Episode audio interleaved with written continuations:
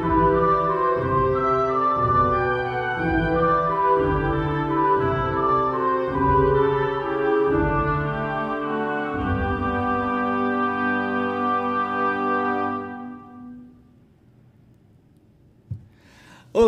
minha amiga, olá, meu amigo, como é que vocês estão? Bem-vindos a mais um Evangelho no Lar, onde estudamos o Evangelho segundo o Espiritismo. Hoje deu perrengue em tudo.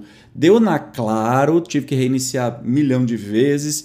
Deu nos equipamentos, de repente parou de funcionar e eu tentei entrar, parou de funcionar o áudio, mas a minha maior virtude é a teimosia, portanto, estamos aqui. Sejam bem-vindos, bem-vindas e participem aqui pelo chat para dar uma boa noite para quem está ao vivo.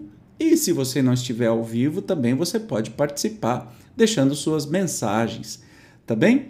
Hoje nós vamos é, estudar o tema Fora da Caridade não há salvação, instrução dos Espíritos. E como sempre, a gente começa com a nossa prece inicial. Então, neste momento, procure um lugar muito confortável, tranquilo e vamos nos conectar com o mais alto. Vamos lá? Amado Mestre Jesus, mais uma semana estamos unidos em diversos pontos no planeta, neste plano físico e outros, outras dimensões, para aprendermos um pouquinho mais com as tuas doces lições, necessárias lições que o Evangelho nos traz. Neste momento, Mestre, queremos colocar em teu coração amoroso as nossas intenções particulares.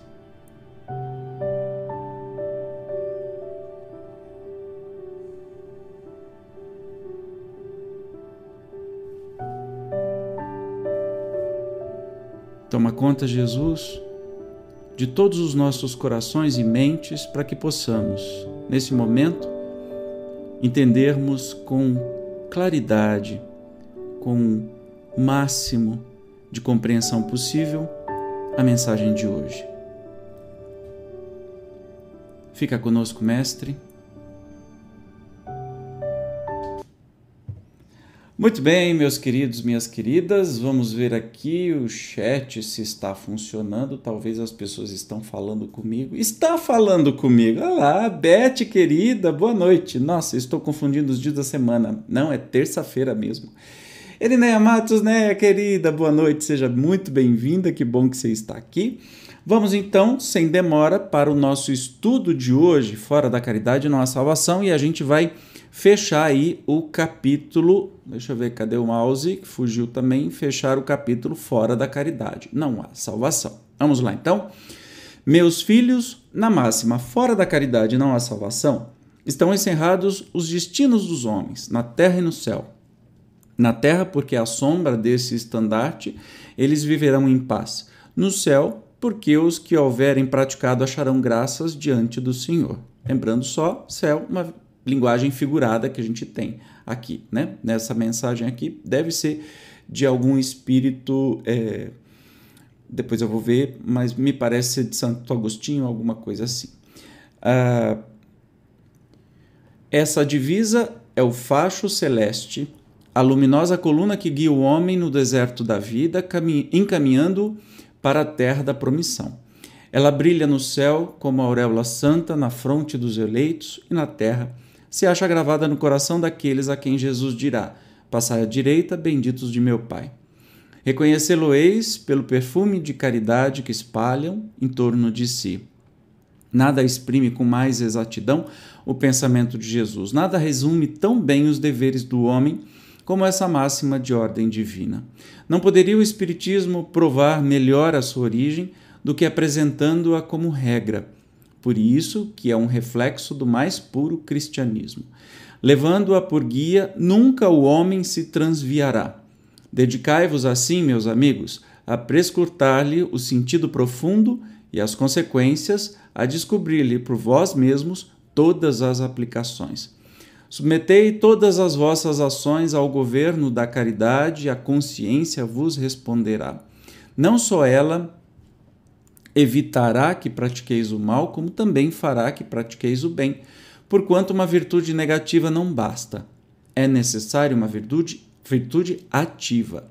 Para fazer-se o bem, mister sempre se torna a ação da vontade, para, se não praticar o mal, basta as mais das vezes a inércia e a despreocupação. Meus amigos, agradecei a Deus o haver permitido que pudesseis gozar a luz do Espiritismo. Não é que somente os que a possuem hajam de ser salvos, é que, ajudando-vos a compreender os ensinos do Cristo, ela vos faz melhores cristãos. Esforçai-vos, pois, para que os vossos irmãos, observando-os, sejam induzidos a reconhecer que verdadeiro espírita e verdadeiro cristão são uma só e a mesma coisa, dado que todos quantos praticam a caridade são discípulos de Jesus, sem embargo da seita a que pertençam. Olha só essa mensagem psicografada assinada por Paulo o apóstolo, foi dada em Paris 1860. É o espírito do Paulo, o apóstolo, aquele de Jesus, né, o São Paulo que a gente conhece? Pode ser, pode ser dos enviados dele, mas vem carregada aí de uma linguagem que a gente encontra realmente na carta, nas cartas, né, de, de Paulo, é, realmente. Aí está explicado aí porque as palavras salvação, céu e etc. são usadas. Bom, isso vem fechar aí a nossa, a nossa, o nosso capítulo, né? Na semana que vem a gente começa um capítulo novo, o capítulo 16 vem fechar o 15 capítulo dizendo: fora da caridade não há salvação. Né? E a gente viu a diferença de fora da igreja não há salvação, que é muito proselitismo e, e, e muito é, puxar sardinha para o seu time, né? Fora de alguma igreja não há salvação. Pois é, aí você tem que entender que aquela igreja é a salvação, então tudo fora dela. Isso era usado pela Igreja Católica né, na época que o Espiritismo foi escrito e a gente percebe que não é bem assim. Né? Depois nós estudamos também que fora da verdade não há salvação. Também não é correto, porque a verdade, num, num mundo de provas e expiações que nós estamos passando, a verdade não é absoluta, ela é relativa. Então, a verdade evolui conforme o tempo que nós vamos é, vivendo.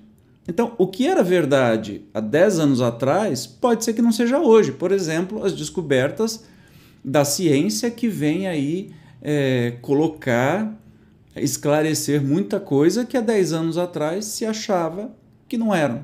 Então, quando a gente fala a verdade como uma, um, algo único, né? fica muito, muito duvidoso. Então, fora da verdade não há salvação, mas que verdade? Cada um tem a sua verdade, cada religião puxa a sardinha para o seu lado, né? Então fica meio difícil. E aí a gente é, conclui, né, no último estudo, que fora da caridade né, não há salvação. Lembrando, a salvação que se fala é não é salvação no sentido de que ah, Jesus morreu para nos salvar. Não, Jesus morreu porque ele é, falou umas verdades lá que desagradou o poder político, que, é, o poder religioso que influenciou o poder político e acabou condenando ele a pena de morte na cruz. Né? Então, a caridade é uma salvação no sentido de que nos aponta o caminho do amor que devemos seguir né? acima de tudo. E nós estudamos ao longo deste capítulo que a caridade não se trata só daquela esmolinha que a gente dá no semáforo. Né? Esse é um dos tipos. Ou a marmita que a gente dá para uma pessoa que está com fome. É um dos tipos de caridade muito necessárias, especialmente num, num Brasil de hoje, que mais de 30 milhões de pessoas passam fome todos os dias e tantas pessoas estão jogadas aí no meio da rua sem ter onde morar. Muitos deles até trabalham, têm emprego, mas não conseguem pagar aluguel, não conseguem ter o seu lar e sua dignidade. Então, nós podemos ajudar de muitas formas, né? Com os bens materiais, com alimento, com dinheiro, com oportunidades de trabalho, com uma palavra amiga, com uma visita ao doente, enfim.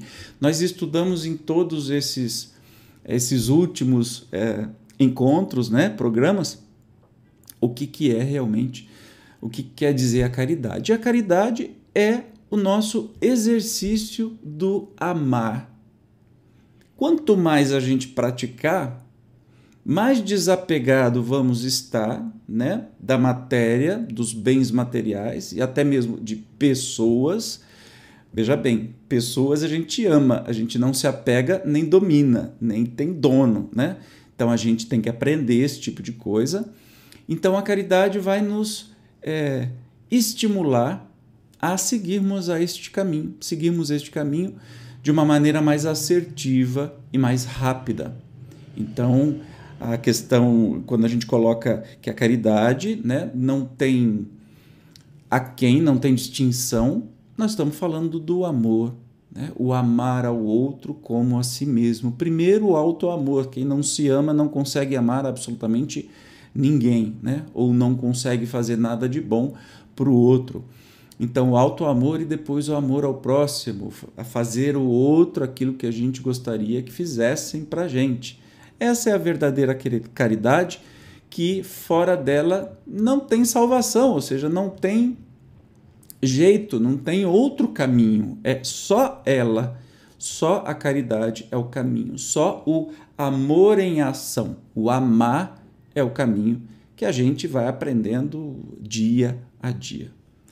Certo, hoje não é muito, é, muito grande o, o Evangelho, mas nos traz uma mensagem muito poderosa. No próximo encontro, nós vamos começar o capítulo 16. Não se pode servir a Deus e a Manon. Quem que é Manon? A gente vai descobrir, mas aí nós vamos entender, né? Salvação dos ricos, preservar-se da avareza, Jesus em casa de Zaqueu, parábola do mal rico, né? Nós estamos falando aí de apego material, de dinheiro, de bens, etc. e tal.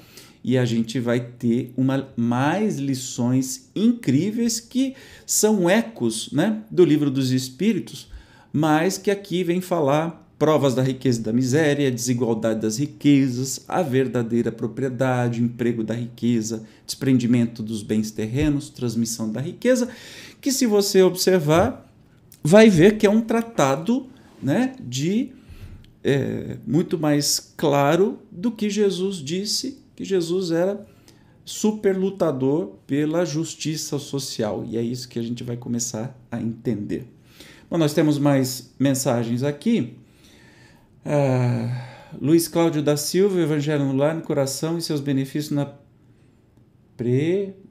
prevenção e pós-venção ao suicídio. Muito bem lembrado. Ricardo querido, olha meu amigo lá, que bom que você está aqui, querido. O Jorge também está aqui, que bom, sejam bem-vindos. A Cida Tomo, tia Cida, beijo, saudade querida, seja bem-vinda. Que bom que vocês estão aqui. O Ricardo é nosso amigo surfista lá do Pernambuco, saudade de vocês. Que bom, que bom. Bom, vamos então para a nossa prece final para a gente encerrar com chave de ouro o nosso evangelho de hoje. Vamos lá?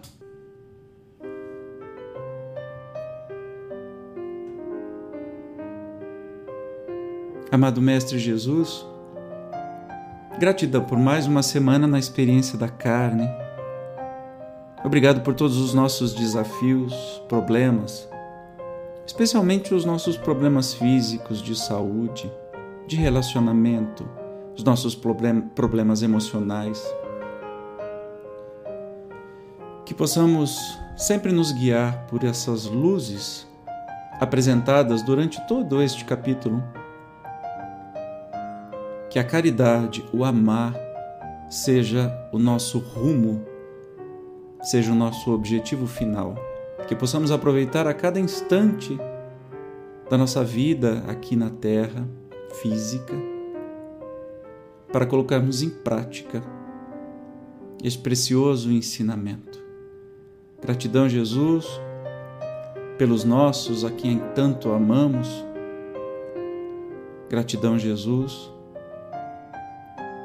por todos os habitantes deste lindo planeta, por essa belíssima natureza. Gratidão, Jesus por sua existência em nossas vidas. Fica conosco, Mestre, por mais uma semana. que possamos entender, aprender e praticar tudo aquilo que aprendemos, aprendemos aqui hoje. Fica conosco, mestre.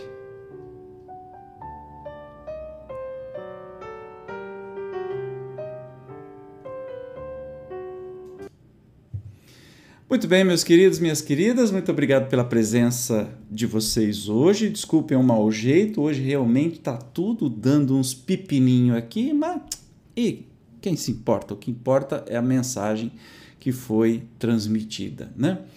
Então, beijo, Ricardo querido, Beth, boa semana a todos, excelente o estudo como sempre, gratidão, ó. Beijo no coração de vocês, maravilhosa semana e até o próximo evangelho. Tchau.